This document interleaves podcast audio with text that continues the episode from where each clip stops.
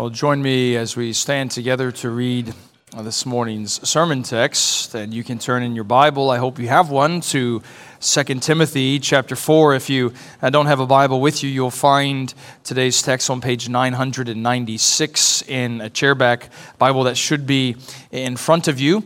Uh, as many of you know, we spent the vast majority of this year in our morning service walking through the Acts of the Apostles, and it was a study that concluded uh, last week. And what I want to do today, as Acts 28 had this open end of Paul preaching the gospel unhindered in Rome. Uh, what I want to do is turn to his final words to his beloved son in the faith, Timothy, as we see something about Paul's heart, his mind and soul at the very last hour of his life, as uh, Paul has largely occupied so much of our attention since July uh, of this year. What was he like at the very end of his days? So we're going to look at just verses 6, 7, 8 of 2 Timothy chapter 4. So let me read those for us and then pray for our time and we'll begin together. Uh, so listen once again as the Lord does speak to you through his perfect word. For I'm already being poured out as a drink offering, and the time of my departure has come. I have fought the good fight. I've finished the race. I have kept the faith. Henceforth, there is laid up for me the crown of righteousness, which the Lord, the righteous judge, will award to me on that day, and not only to me, but also to all who have loved his appearing. The grass withers and the flower fades, but the word of the Lord stands forever. Let's pray once again.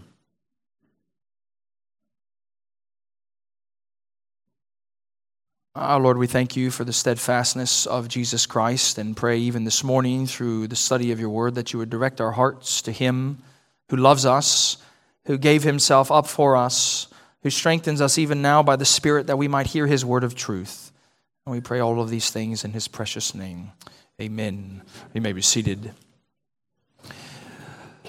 Uh, nicknames can sometimes have a peculiar power to define a person more than their given name. And I wonder if any of you in the room today have been known perhaps for years, maybe even decades, more by a nickname uh, than a given name? And is there anything perhaps that that nickname maybe says about you, your personality, your, your character? Well, one such person who was uh, that way was old King Ethelred of England. He, he ruled in England from something like 978 AD to about 1016. And he was popularly known in the land as Ethelred the Unready. And the reason he was called Ethelred the Unready was not only because he was, uh, by all accounts at the time, according to his contemporaries, something of an ineffective ruler, uh, but he was famous, uh, probably really infamous, uh, for leading the kingdom in such a way that the Danes overran them in the midst of battle. And so the rest of his life, even to his very death, he was known as Ethelred the Unready. Now, we don't have a nickname of sorts that you can give the Apostle Paul. Of course, he wasn't popularly dubbed as such, but it would be entirely appropriate and thoroughly right for us to even say that we could call him the apostle who was ready. Uh, we could call him Paul the, the Ready for throughout the book of Acts, as we have studied uh, throughout these many recent months. What we have seen, uh, Paul always was ready uh, to give an account for the hope that was in him, to preach the word in season and out of season. He was always ready to persuade and to prove that, that Jesus was the Christ. And as uh, we come to the end of his life today, we, we see that even there at the very end, uh, the Apostle Paul was ready to face what was clearly on the way. And so I wonder if, if you stood at the end uh, of your days, uh, would you be described as a person who was ready for what was coming? Or would you be a person who was unready for what was coming? You know, we come to the end, don't we, in these last few weeks of 2022. It's quite normal uh, for many a person to be thinking about the end of things as a conclusion to another year is soon to dawn upon us. Now, students and children, what you need to know is that you're at a stage in your life as a student or as a child where so much of your life is about starting things, starting a new school year, starting in a new class, starting in a, a, new friendship, perhaps starting in a new job for the first time, perhaps starting for the first time driving a car on your own. Uh, but there's going to be a shift in every person's life if the Lord Jesus tarries. That you, you cease to think about starting and you think much more about ending. Uh, because I, I trust that you know that you can start well and end poorly, and no one remembers how you started. You can start poorly and end well, and everyone remembers how you ended. Uh, we want to think about something about ending well, enduring until the very end, is what we want to see in our text today. I have questions at the forefront of my mind, things like how is it that a person can get to the end of their life completely confident that they have run the race well? Uh, how is it that a person can get to the end uh, of their days utterly confident and assured that they will hear the Savior sing over them, Well done, good and faithful servant? Because the text that's before us, these three simple verses, it shows us not only did Paul endure to the end, it's going to also show us how Paul endured to the end, uh, which ought to mean something to us. As the Apostle Paul told the Corinthians, here, here's a man who was shipwrecked four times. Five times he was beaten, 40 lashes minus one. Three times he was beaten with rods. He was stoned to the point of death. He knew, he knew danger from robbers and from rivers. He knew animosity and opposition from Jew and Gentile alike, even from many people that called him friends. How does such a person not ever get to the point where he wants to tap out? How does such a person endure to the end. Uh, the question that belongs to every single person in the room today is how do you make it to the end? Or you can stand with confidence in your dying breath before the Lord in the exact same way the Apostle Paul did. Because there are all kinds of various ways in which you might find yourself wanting to tap out right now in your own life. Perhaps it's in a relationship. Perhaps it's even in a marriage. Perhaps it's a job. Perhaps it's a calling that the Lord has given to you, and difficulty has risen to such a level where you just don't think you can keep going. So, how is it that the Apostle Paul endures to the end? That's our theme, in enduring to the end. And there's a variety of different ways you can kind of notice the text that's before us in its three simple verses. As I read it, you may have noticed uh, Paul references three tenses. Because in verse 6, he thinks about the present, verse 7, he thinks about the, the past, and verse 8, he thinks about the future. Or you can think about kind of the directional nature of what he's saying there, because in verse 6, he looks downward, kids, as it were. He looks downward to the grave. Verse 7, he looks backward to his previous ministry and past labor for Jesus Christ. And then in verse 8, he, he looks up. He looks forward to uh, the day of judgment. But what I want you to see from these uh, three simple verses are, are three things that are necessary for a person to endure to the end in Jesus Christ. Because you, you must know that the Bible tells us that, that Christians, God's people, they can endure. They must endure. And I trust we'll see by the end, there is, there's a promise that belongs to all of God's people that they will endure to the end. So enduring in Jesus Christ means number one, yeah, you must face the inevitable. You see how verse 6 begins. Uh, Paul says, I'm already being poured out as a drink offering. Uh, you need to know something about the context of this letter to know exactly why Paul is saying what he's saying here in these verses. Uh, as best we can tell from the historical record, after Acts 28 closed, Paul was in house arrest there in Rome. Some two years later, he was let out. He began to go about his normal ministry through the area of Asia Minor. And then in time, he was rearrested at the instigation of this metal worker named Alexander. And so when he's writing here in 2 Timothy chapter 4, he's in this cold, cavernous prison, this, this dark and dank jail that was known as the Mamertine prison there in Rome. Uh, verse 16, if you glance down to chapter 4, verse 16, you'll see he's already made a first initial preliminary defense there in Rome.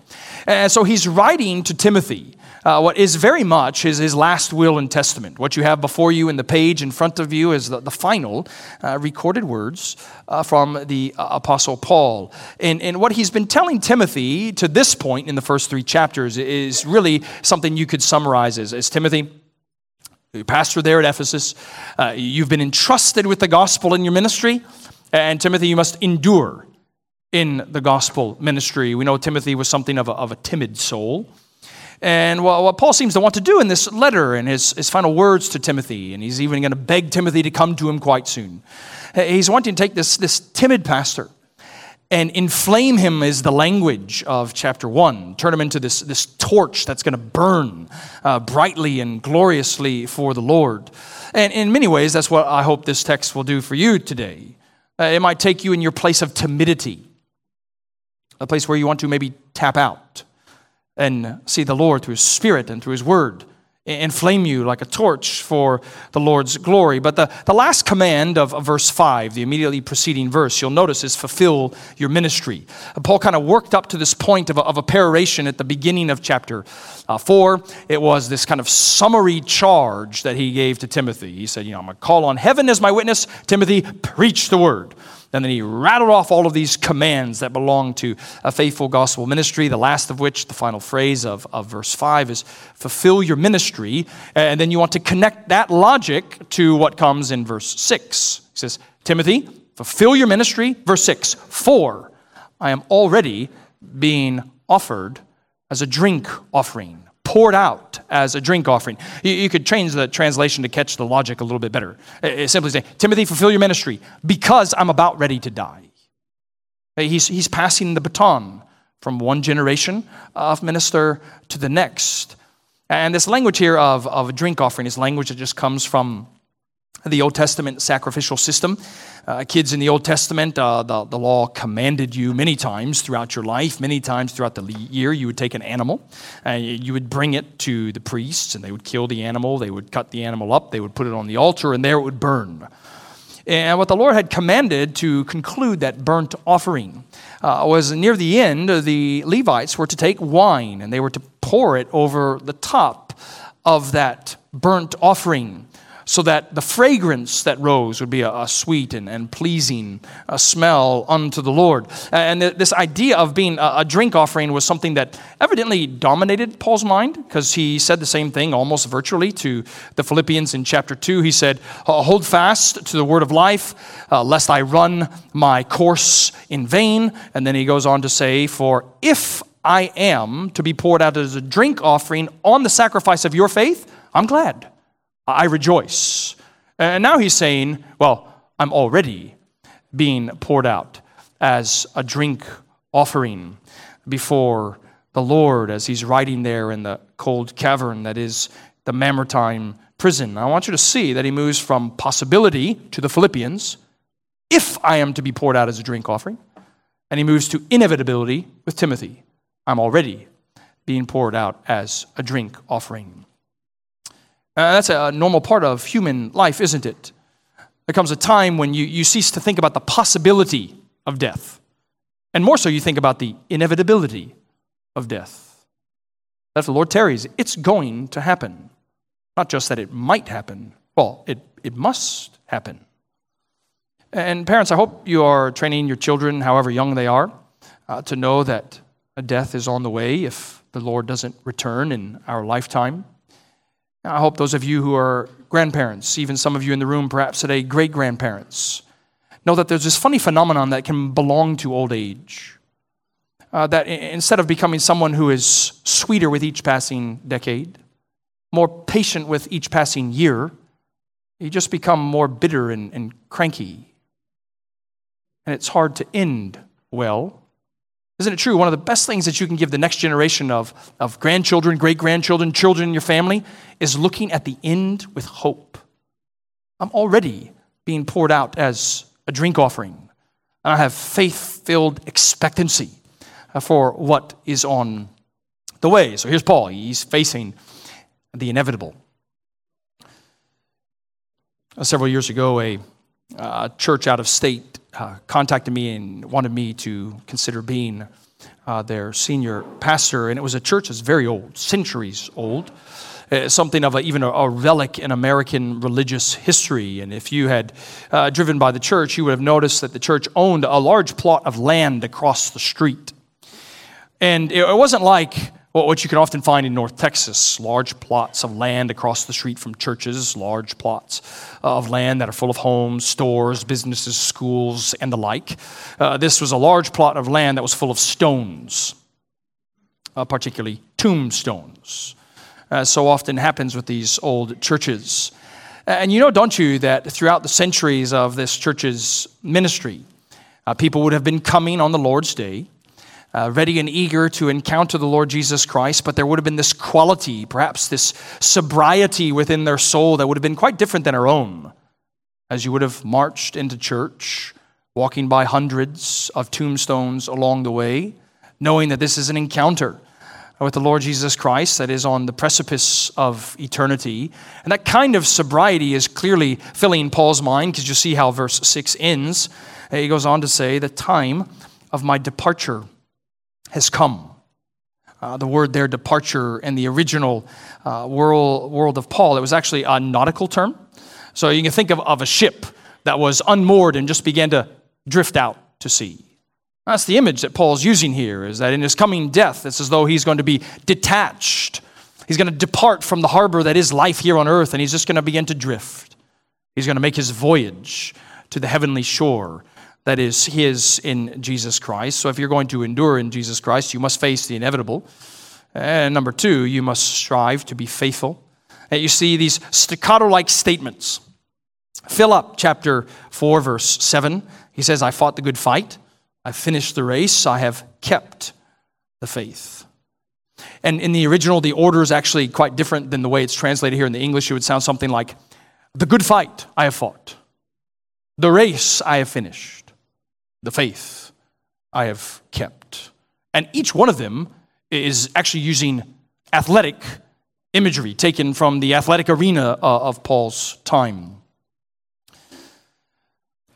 I grew up in, in a family that, that loved to watch the Olympic Games. Uh, maybe your childhood or past history was similar. Uh, particularly, we love to watch the Summer Olympics, and uh, the standout stars to us in the Summer Olympics were the, were the sprinters. You know, we love to watch the, uh, the track and field events, and of course, it's always the sprinters uh, that get all of the glory. And uh, I hope you know that the Bible often uses this metaphor of the Christian life as a race. Uh, but it, it, it's a race that's meant to come to the finish line, not like Usain Bolt comes to the finish line, flying across with a smile on his face. Uh, it's much more of crossing the finish line, creeping, crawling, grabbing whatever it takes to get there. Uh, it reminds me of this story of a, of a journalist years ago named Art Carey, who was something of an amateur marathoner. And after running the Boston Marathon, he wrote an article in the Philadelphia Inquirer that tried to capture something of that agony that belongs to, to running a marathon. And he began to speak about uh, hitting the wall around mile 20 in the marathon. And he said this uh, By now, the rigors of having run nearly 20 miles are beginning to tell. My stride is shortened, my legs are tight, my breathing is shallow and fast, my joints are becoming raw and worn. My neck aches from all the joints that have ricocheted up my spine. Half dollar blisters sting the soles of my feet. I'm beginning to feel queasy and lightheaded. I want to stop running. I've hit the wall. And if you've ever run long distances before, and it doesn't even have to be as long as a marathon, you, you might know there, there almost inevitably seems to be this point where you, you've hit the wall. And everything within you screams, I just can't keep going. But you know, you must keep going. So he continues in this article by saying, finally, the distance and the distinct profile of the Prudential building looms on the horizon. I begin to speed up my pace. I can see the yellow stripe 50 yards ahead. Then I hear clapping and cheers, 10 yards, the finish line, an explosion of euphoria. He says, I, I ran the, the best marathon of my life. And then he ends with this sentence while times and places are important. And breaking a personal record is thrilling, especially as you grow older. The real joy of the Boston Marathon is just finishing the race. And that is something that Paul is going to allude to in three simple statements here in verse 7. the simple, glorious joy of just finishing the race. Because what does he say, first of all? I have fought the good fight. You could translate that as I've, I've contended the good contest. Seems to picture something uh, of a bo- boxing match there in uh, the ancient world. And, and, students, you want to recognize importantly and significantly, Paul puts this modifier, this adjective there in that first phrase. He doesn't say, I've fought the fight. He says, I fought the good fight. Because there's oftentimes, isn't there, in, in the Christian life, we fight battles that aren't good battles. We find ourselves immersed in conflicts that are not good conflicts. He'll say even in 1 Timothy chapter 6, in his first letter to Timothy, he says, I fought the good fight of the faith, is the way he will uh, define it there. So there's this, this fighting quality, isn't there, that we find in the Christian life as we're striving against sin, we're striving against Satan, uh, we're striving against the world and, and the flesh and the devil. We're always trying in the Lord's strength and with the Lord's power to put to death that which is earthly in us. There, there's this fighting quality. But as Paul told the church that Timothy pastored there at that time, he told the church at Ephesus, uh, we don't fight against flesh and blood. Uh, do you wonder if too many Christians today spend most of their time fighting emotionally, mentally, argumentatively against flesh and blood? When he says, no, we, we fight against the cosmic powers the forces in the heavenly places. Uh, we fight against the prince of the power of the air, the, the spirit that rules in the sons of disobedience. That's the good fight of the faith. He says also, doesn't he, secondarily, I have finished my race. I fought the good fight. I have uh, finished the race. You know, I had a friend that used to run ultra marathons, uh, those especially crazy runners that just find great delight in running uh, 100 miles uh, over the course of, of 24 hours. And he would often talk about that race and its experience of, uh, of saying something. He doesn't enjoy the running component of the race. He enjoys having run and gotten to the finish line. And of course, for those of us in Jesus Christ, there's great joy in the running. Uh, there, there's incredible joy, isn't there? Immense joy in actually coming to the very end. It was something that Paul even desired when he was uh, speaking to the Ephesian elders in Acts chapter 20 and was saying, This last time I'm going to see you. We looked at this text several months ago. He told them in verse 24, I do not account my life of any value nor as precious to myself, if only I may finish my course and the ministry that I receive from the Lord to testify to the grace of God in the gospel. All I want, he said, was to reach the end and be faithful to the end. And now you see, don't you? Many years later, here he is saying to Timothy, I've finished the race. Not only that, he says at the end, I've kept the faith. I've kept the faith. It's actually also athletic imagery used there. You, you could almost think about it more as I've kept the rules that belongs to this race. Uh, I've kept the rules that belongs to uh, this context. He already said just a few paragraphs prior in uh, verse 5 of chapter 2 he's using all these images to talk about a gospel minister and he said timothy that you're to, you're to labor in gospel ministry as an athlete who competes according to the rules and so when he says, I've kept the faith, it very much seems like he's saying, I have kept to the commission that God gave me. And what was that commission?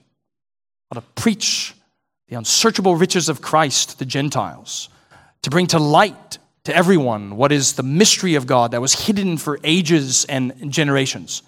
I've competed according to the rules. I've fought the good fight of the faith. In each and every part of my life, it was my desire to strive to be faithful, that I might endure until the very end. And you see, verse 8 simply brings us to the end. It's not only a text that calls us to face the inevitable and strive to be faithful, uh, we might also say it calls us to, to look to the eternal. He says, Henceforth, there is laid up for me the crown of righteousness. You know, one of those uh, events from Summer Olympics that has stuck to my brain, even though I was so young when it first happened, was in 1992.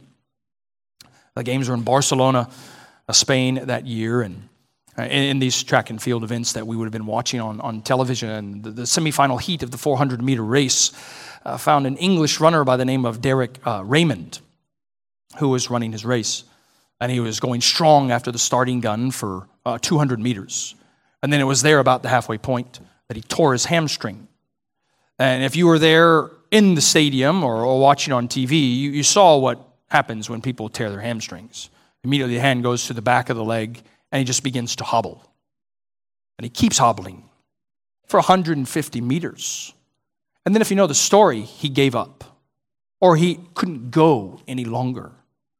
And then the camera panned over to the side of the stadium near the security, and there was this man pushing through the security, racing out to the track.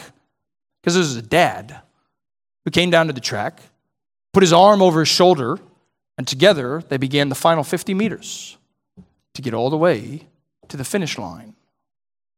It's this wonderful image, isn't it, of how it goes with people like you and me. Life's sorrows and sufferings, trials and temptations get you to a point where you just can't keep going.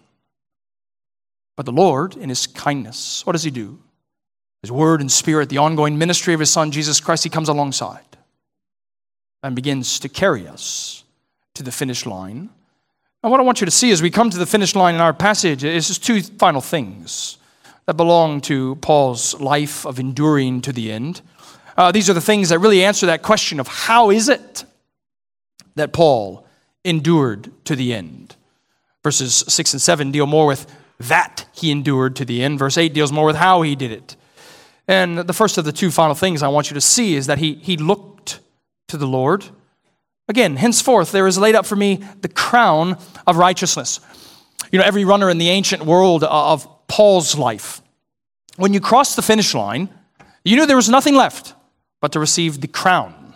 And you cross the finish line today, you know there's nothing left in the race to receive the medal, to receive the trophy. It would have been this, this laurel crown that would have belonged to the athletes of Paul's day. And he says, finally, at long last, that crown is going to find its place on my head. And you see, he calls it this crown, crown of righteousness. Uh, you may know that so much of Paul's ministry, so much of his teaching, so much of his, his, his preaching was about preaching what we refer to as justification. This good news of the gospel that through faith in Jesus Christ alone, God will declare people not guilty who should be declared guilty. That instead of counting us unrighteous as our sin deserves, the Lord mysteriously and majestically and mercifully, He counts us righteous because of what Jesus Christ has done on our behalf. And it could be that as Paul is thinking here about the crown of righteousness, he's thinking about that final, full realization that belongs to the end of all things when the fullness of Christ's righteousness covers him. I think it's actually more likely in how the verse continues that he's thinking about the reality that he's soon to face, which is another day in court, another day in an earthly court, where the emperor named Nero was going to find Paul what? Guilty and condemn him to be executed. Paul says, No, I look to the Lord.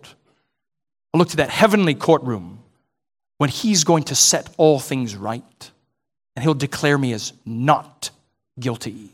Because you see, the text continues by telling us this crown of righteousness is laid up for him, which the Lord, Paul says, the righteous judge, will award to me on that day. The kids and I have spent so many hours in recent weeks uh, watching World Cup games. And this is true of any sport, isn't it? But I suppose there's, I genuinely think there's an extra emotional quality attached to it in the world uh, of soccer that there's this singular figure that can whip up the stadium into a frenzy in a second. When the referee blows his whistle and everyone thinks uh, injustice has been committed, you watch almost a riot ensue on the field. And the word there for judge, it's just telling us, isn't it, that there is but one righteous referee in the world. Uh, there's one just judge, and his name is Jesus Christ. I wonder when was the last time you, you thought of Christ preeminently as a righteous judge? Uh, we, we come to a time in the year, don't we, when, when many people, perhaps for the first time in a while, are thinking about these titles and names that belong to uh, Jesus. Things like Wonderful Counselor, Almighty God, Prince of Peace, Savior of sinners, Son of God from eternity past, the Holy One of Israel. When was the last time, though, uh, you thought of Jesus as the righteous judge? How even does Jesus, as the righteous judge, help Paul endure to the end? Because Jesus, as the righteous judge, means all things, one day that he refers to as the day of judgment.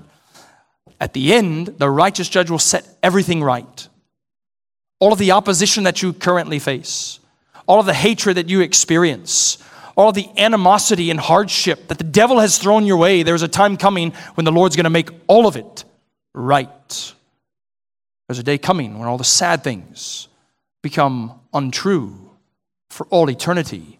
Keep going a little while longer.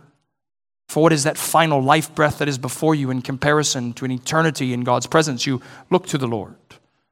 Lastly, you, you long for the Lord. You see, he, he actually has this kind of gospel invitation that belongs to the end of the passage. He says, The righteous judge will award to me that crown of righteousness on that day. You see how verse 8 ends? And not only to me, but also to all who have loved his appearing. There's a forward looking, faith filled reality that belongs to the Christian life of endurance and perseverance. I wonder if you're counted among those who are ready to die. Are you counted among those who are not ready to die? It's not the great good news of Jesus Christ that he appeared for the salvation of sinners like you and me. The great good news even comes to its end when he's going to return and bring that full and final salvation for all of his people. Might our small love of his future appearing might actually reveal a, a small love for the Lord Jesus in our heart? Do you know that you can endure to the end? And you do it by looking to the Lord Jesus, who is the righteous judge. And you do it by longing for the Lord's return, knowing that He will one day set all things right for all eternity. Let's pray together.